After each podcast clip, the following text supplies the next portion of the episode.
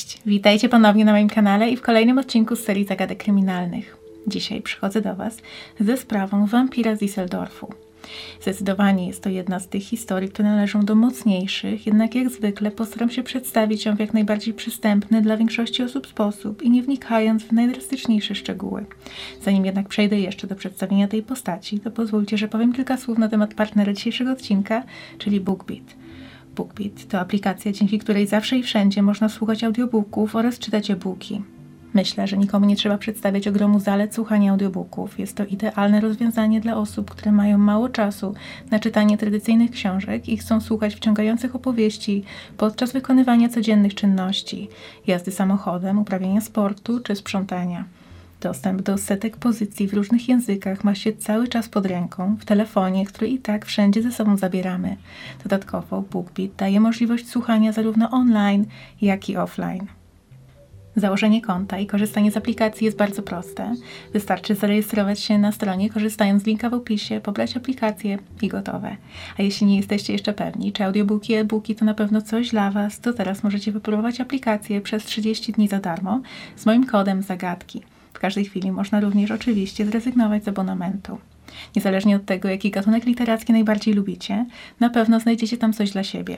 Ja oczywiście najczęściej zaglądam do sekcji True Crime i to właśnie tam znalazłam tytuł, który zainspirował powstanie dzisiejszego filmu. Była to książka pod tytułem Krwawe Pita autorstwa Jarosława Molendy. I jeśli chcielibyście dowiedzieć się teraz więcej na temat życiorysu i działań wampira z Düsseldorfu, to zapraszam Was do oglądania. Pita Kurten urodził się 26 maja 1883 roku w Keln-Mulnheim nad Renem. Matka Petera wywodziła się ze wsi, z rodziny uznawanej za bardzo przyzwoitą. Po stronie ojca z kolei zdarzały się przypadki uzależnień, przestępstw i chorób psychicznych. Rodzina wielokrotnie się przeprowadzała i w końcu zamieszkali wszyscy razem w jednopokojowym mieszkaniu. Ojciec Petera był alkoholikiem, a gdy pił, stawał się sadystą. Dzieci wielokrotnie były świadkami ataków na matkę i same również nie były bezpieczne. Peter wspominał, że ojciec wkładał go do wykopanego w ogrodzie dołu, głową do dołu i bił, aż pękała mu skóra. Wszystko, co chłopak zapamiętał z rodzinnego domu, to przemoc, kłótnie i przekleństwa. Dochodziło również do aktów kazirodztwa. Ojciec wykorzystywał nie tylko córki, ale również synów, w tym Petera. W XIX-wiecznych Niemczech stosunek do przemocy w rodzinie był zupełnie inny niż obecnie. Żona nie miała do kogo zwrócić się o pomoc i była zmuszona do znoszenia wszystkiego w milczeniu. Nosami często dzieci uciekały przez okno, gdy ojciec na ich oczach ostrzył noże i groził, że zrobi im krzywdę. Jako dziecko Peter zaprzyjaźnił się z miejscowym hyclem, czyli osobą zajmującą się wyłapywaniem bezpańskich psów. Ta znajomość była bardzo toksyczna. Mieszkali po sąsiedzku i często razem łapali i maltretowali psy. Peter odkrył wtedy w sobie, że to go fascynuje. Przede wszystkim dźganie nożem. Gdy miał 8 lat, po raz pierwszy uciekł z domu i podczas tej ucieczki snuł się po mieście i nocował na klatkach schodowych, w samochodach oraz w piwnicach. Dopuszczał się wtedy także kradzieży, żeby zdobyć pieniądze na jedzenie. Podchodził z nienacka do kobiet na ulicy i wyrywał im torebki. Przez to, że był mały, szybki i zwinny, to za każdym razem udawało mu się uciec ze skradzioną własnością. Gdy miał 9 lat, podczas zabawy z rówieśnikami doszło do ogromnej tragedii. Dwóch chłopców straciło życie. Uznano to za nieszczęśliwy wypadek, jednak tak naprawdę Podczas zabawy na tratwie Peter zepchnął jednego z kolegów do wody, a gdy drugi wskoczył, żeby mu pomóc, Peter specjalnie przytrzymał go pod wodą. Nigdy jednak nie poniósł za to żadnych konsekwencji. Nauczyciele często powtarzali mu, że nigdy nic z niego nie będzie i że skończy kiedyś w więzieniu. Jako nastolatek zaczął dokonywać również aktów zoofilii z kozami, owcami i bydłem. To jednak samo w sobie mu nie wystarczało i często dźgał je przy tym nożem wieku 16 lat po raz ostatni uciekł z domu i zaczął życie na własną rękę. Niedługo później jego ojciec został aresztowany i skazany za wykorzystywanie nastoletniej córki i usłyszał wyrok trzech lat pozbawienia wolności. Wtedy też rodzice Petera się rozwiedli. Po ucieczce chłopak często kradł jedzenie i ubrania, żeby przetrwać i w ciągu kolejnych 24 lat wielokrotnie trafiał do więzienia. Podobno doświadczał tam brutalnego traktowania, przez co zapragnął zemścić się na całym społeczeństwie. A kolejnym etapem w jego rozwijającej się psychopatii była przyjaźń z dużo starszą kobietą, którą poznał w 1900 roku, gdy miał 18 lat. Nazywała się Maria Ur i to właśnie przez nią rozwinęły się jego sadystyczne skłonności, ponieważ kobieta była masochistką i zachęcała go, żeby stosował na niej przemoc. Zdaniem ekspertów, to właśnie ze względu na to Peter kompletnie stracił możliwość osiągnięcia satysfakcji seksualnej bez użycia siły. W maju 1913 roku po raz kolejny wyszedł z więzienia, gdzie trafił za kradzieże. Krążył po ulicach kolonii w poszukiwaniu miejsca, które mógłby okraść i postanowił włamać się do domu nad karczmą na Wolfstrasse. Podczas zaglądania do kolejnych pomieszczeń trafił na pokój dziesięcioletniej Christine Klein. Zaatakował ją, gdy spała, udusił i dźgnął. Następnego ranka, gdy jej ciało zostało znalezione, podejrzenia od razu padły na jej wuja, Otto, który poprzedniego wieczoru pokłócił się z ojcem dziewczynki i zagroził mu, że zrobi coś, o czym będzie pamiętał przez całe życie. Otto stanął przed sądem, ale ostatecznie został uniewinniony przez ławę przysięgłych, która uznała, że nie ma wystarczających dowodów na jego winę. Mężczyzna zmarł kilka lat później i do końca życia musiał zmagać się z konsekwencjami oskarżenia, w tym przede wszystkim piętnowaniem ze strony społeczeństwa. W 1914 roku, gdy wybuchła wojna, Peter Kurten został powołany do armii. Szybko jednak z niej uciekł, jednak ostatecznie został schwytany, skazany za dezercję i resztę wojny spędził za kratami. Większość swojego pobytu w więzieniu przebywał w samotności. Często nawet specjalnie naruszał zasady, żeby trafić do izolatki i móc zostać sam na sam ze swoimi myślami i fantazjami.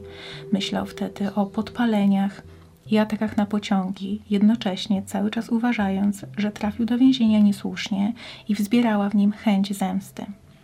Zakład karny opuścił w 1921 roku i postanowił wtedy odwiedzić swoją siostrę, która mieszkała w małym miasteczku Altenburg w kraju związkowym Turyngia. Tam poznał swoją przyszłą żonę, byłą pracownicę seksualną, która sama spędziła 4 lata w więzieniu za zastrzelenie swojego narzeczonego. Para pobrała się i do 1925 roku mieszkali w Altenburgu, po czym przeprowadzili się do Düsseldorfu. Całkowity brak empatii Petera sprawił, że nie był on w stanie pokochać swojej żony, a krótko przed przeprowadzką poczuł, że stopniowo traci samokontrolę. Wszystko wskazywało na to, że wróci do zabijania. Podobno sprowokował go do tego krwisto-czerwony zachód słońca w dniu, w którym się przeprowadzili. Uznał to za znak, by rozpocząć swoje ostateczne rządy terroru. Był młody, przystojny i elegancki, co pozwalało mu na zdobycie zaufania i zainteresowania płci przeciwnej. W latach 1925-1928 zaatakował cztery kobiety w Düsseldorfie, dusząc je do nieprzytomności. W sumie do lipca 1929 roku odebrał życie dwóm osobom i dokonał trzech napadów. W tych przypadkach ofiarom cudem udało się przeżyć. Zajmował się także podpalaniem, czerpał satysfakcję z wyobrażania sobie, jak w budynkach, które podpalił, płoną ludzie. 3 lutego 1929 roku Peter zagroził drogę starszej kobiecie idącej ulicą i dźgnął ją nożyczkami 24 razy. Cudem udało jej się przeżyć. W ciągu kolejnych tygodni i miesięcy wielokrotnie odwiedzał miejsce tego ataku. Sześć dni później, w nocy 9 lutego, policja znalazła ciało ośmioletniej Rozy Ochlinger pod żywopłotem w pobliżu jednej z ulic. Została dźgnięta 13 razy nożyczkami i napastnik próbował podpalić jej ciało. Zaledwie pięć dni po tej tragedii na drodze we Flengingen znaleziono ciało 45-letniego mechanika Rudolfa Schillera. Miał 20 ran kłutych, w tym kilka na głowie. Następnego dnia Peter wrócił na miejsce ataku i był na tyle zuchwały, że zaczął nawet rozmawiać z funkcjonariuszem pracującym nad sprawą. Jednak policjant nie zauważył nic podejrzanego w jego zachowaniu. Niedługo później do wszystkich tych zbrodni przyznał się uważany za miejscowego dziwaka, chory psychicznie mężczyzna o nazwisku Solzberg. Twierdził, że stał za wszystkimi tymi zbrodniami i został umieszczony w szpitalu psychiatrycznym. Dopiero gdy w sierpniu nastąpiła kolejna fala ataków z podobnym modus operandi, policja zrozumiała, że sprawca jednak cały czas jest na wolności. 11 sierpnia 1929 roku Peter umówił się na randkę z Marią Han. Podczas spotkania zaprowadził ją na łąkę, gdzie dokonał ataku. Wielokrotnie ją wykorzystał, dusił i dźgnął. Zakopał jej ciało, a trzy miesiące później napisał anonimowy list do śledczych ze wskazówkami, gdzie mogą ją znaleźć. Dziesięć dni później, 21 sierpnia, na przedmieściach Lierenfeld trzy osoby zostały zaatakowane nożem, gdy wracały nocą do domu. Mimo ciosów w żebra i plecy udało im się ujść z życiem i wspomnieli policji, że chwilę przed atakiem sprawca powiedział im dobry wieczór. 23 sierpnia 1929 setki ludzi bawiły się na corocznym jarmarku w dzielnicy Flie w Düsseldorfie. Około 22.30 pięcioletnia Gertrud Hamacher i 13-letnia Louise Lenzen opuściły jarmark i ruszyły w stronę domu. W pewnym momencie z pomiędzy drzew wyłoniła się postać, która zaczęła za nimi iść. Człowiek zatrzymał dziewczynki i zapytał, czy Louise byłaby tak miła i kupiła mu papierosy. Obiecał, że zajmie się przez ten czas młodszą z dziewczynek. Louise wzięła pieniądze i pobiegła w stronę jarmarku, a w tym czasie Peter podniósł Gertrud, udusił ją i poderżnął jej gardło. Gdy Louise wróciła, niestety spotkał ją taki sam los. Po południu następnego dnia gospodyni domowa Gertrud Schult została zaczepiona przez Petera, gdy próbował namówić ją do odbycia stosunku. Kiedy powiedziała, że wolałaby umrzeć niż to zrobić, powiedział: W takim razie umrzyj i dźgnął ją scyzorykiem. Na szczęście kobieta przeżyła i była w stanie opisać napastnika, który okazał się być przystojnym mężczyzną koło czterdziestki. Rosnąca częstotliwość ataków była przerażająca zarówno dla policji, jak i lokalnej społeczności. Sprawcę zaczęto nazywać wampirem z Düsseldorfu, ponieważ według doniesień pił krew swoich ofiar. I znacznie później Kurten przyznał, że faktycznie mu się to zdarzało i że czerpał z tego przyjemność. Było oczywiste, że kompletnie stracił już kontrolę nad swoimi sadystycznymi skłonnościami. Do następnego ataku doszło 30 września 1929 roku i ofiarą była 31-letnia Ida Reuter. Następnie padło na 22-letnią Elizabeth Dorier, która została zaatakowana 11 października. Ataku dokonano młotkiem i niestety dziewczyna nie przeżyła. Liczba incydentów wzrastała z dnia na dzień i całe miasto pogrążyło się w panice porównywalnej do tej wywołanej w Londynie przez Kubę rozpruwacza. 7 listopada 1929 roku zniknęła pięcioletnia Gertrud Alberman i niestety spodziewano się, że mogła być kolejną ofiarą seryjnego sprawcy. Odpowiedź przyszła dwa dni później, kiedy do lokalnej gazety dotarł anonimowy list z dołączoną mapą, z której można było wyczytać, że ciało dziecka zostanie znalezione w pobliżu muru fabryki. Niestety okazało się, że to nie był blef. Gertrud czekała na odnalezienie wśród cegieł i gruzu. W okresie od lutego do maja 1930 roku niezidentyfikowany sprawca cały czas grasował w mieście, atakując przypadkowe osoby. Policja miała zbyt mało tropów, żeby móc go namierzyć i mimo obławy pozostawał na wolności. Co jakiś czas modyfikował także swój sposób działania i wybierał ofiary w różnym wieku, dlatego nie sposób było przewidzieć jego kolejnych kroków. Ci, którym udało się przeżyć ataki, podawali tylko bardzo ogólnikowy jego opis. Mówili, że jest to wysoki, biały mężczyzna w średnim wieku, a ten opis pasował do znacznej części mieszkańców Düsseldorfu. W maju 1930 roku w polskiej prasie pojawiły się wzmianki o rozszerzeniu działalności wampira na polsko-niemieckie pogranicze – w gazetach pisano, że grasuje w okolicy Piły, dodając informacje o kradzieży motocykla, na którym Peter miał przejechać przez granicę w okolicy miejscowości Kaczory. Tych informacji nigdy nie udało się jednak zweryfikować. 14 maja 1930 roku do Düsseldorfu z Kolonii przybyła bezrobotna służąca Maria Budlik. Kryzys mocno uderzył w Niemcy i miliony ludzi straciły pracę. Maria postanowiła poszukać lepszych perspektyw w innym mieście. Po przyjeździe spotkała mężczyznę, który zaproponował, że pokaże jej drogę do pensjonatu, gdzie będzie mogła przenocować. Gdy zaczął prowadzić ją przez park, mówiąc, że to skrót, zaczęła się niepokoić. Przypomniała sobie artykuły z gazet o wampirze z Düsseldorfu. Zaczęła podejmować próby wycofania się z tej sytuacji. Wtedy wymiany zdań usłyszał inny, przechodzący akurat obok mężczyzna i uratował Marię. Kobieta opowiedziała mu, że jest bez pracy i nie ma dokąd się udać, a on zaproponował jej nocleg w swoim mieszkaniu przy Metmanerstrasse 71. Tym mężczyzną był Peter Kurten. Zabrał ją wtedy do swojego mieszkania, ponieważ akurat żona wyjechała na noc. Próbował skłonić Marię do stosunku, jednak gdy kobieta odmówiła, o dziwo zgodził się zawieźć ją w inne miejsce na nocleg. Przejechali kilka stacji tramwajem, Wysiedli zaczęli iść przez las i wtedy niestety Peter ją wykorzystał.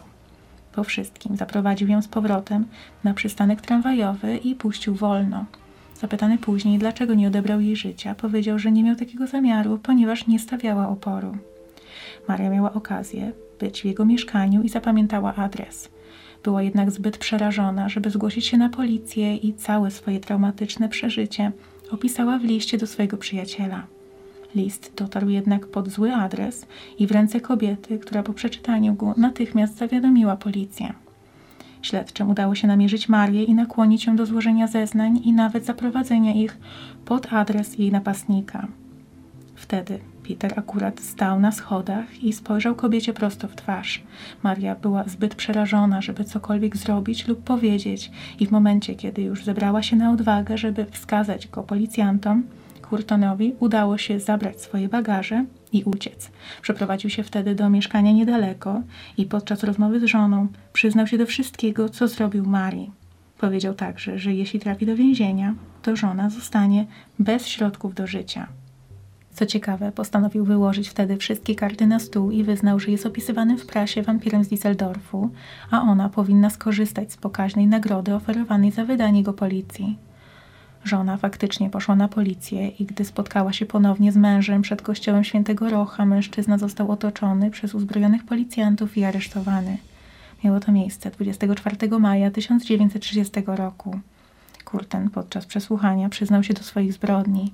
Czerpał satysfakcję z wchodzenia w szczegóły i obserwowania reakcji policjantów. Wielokrotnie przeżywał w myślach swoje zbrodnie i miał niemal fotograficzną pamięć.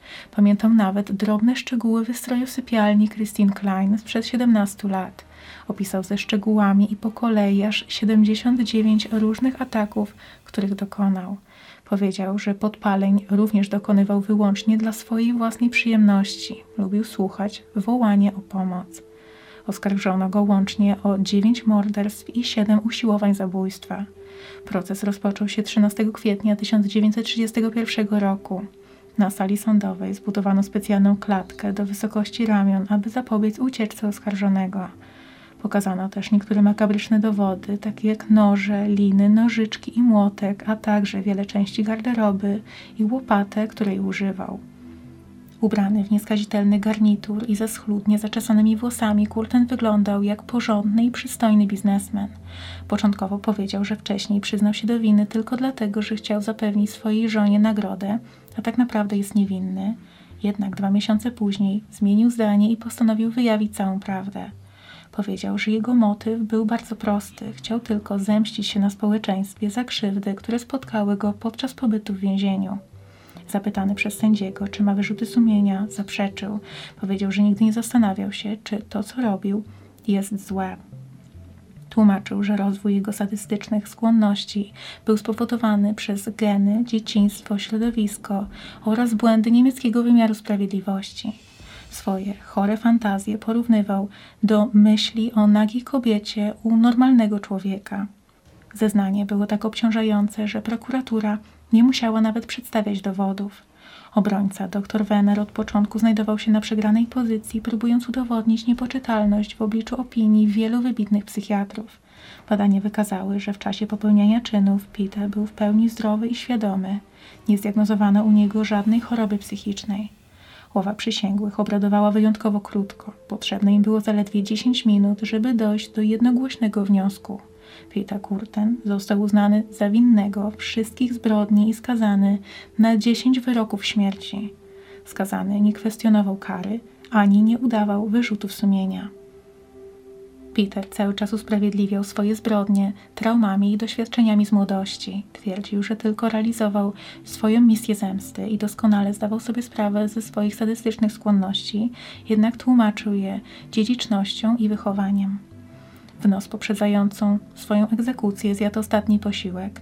Był to wiedeński sznycel, smażone ziemniaki oraz białe wino a o 6 rano 2 lipca 1931 roku, mimo protestów niemieckiej Ligi Humanitarnej, został zaprowadzony na gilotynę.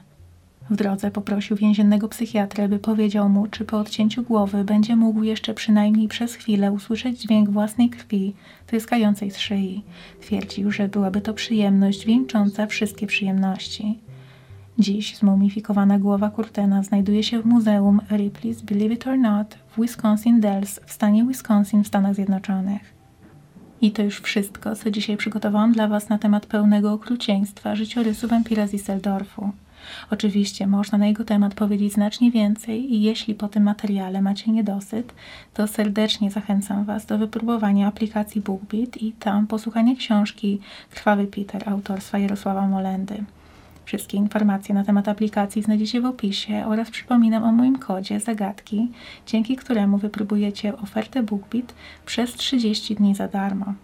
W komentarzach jak zwykle możecie dzielić się swoimi przemyśleniami oraz propozycjami tematów do kolejnych odcinków. A teraz bardzo dziękuję Wam za oglądanie i do zobaczenia niedługo. Cześć!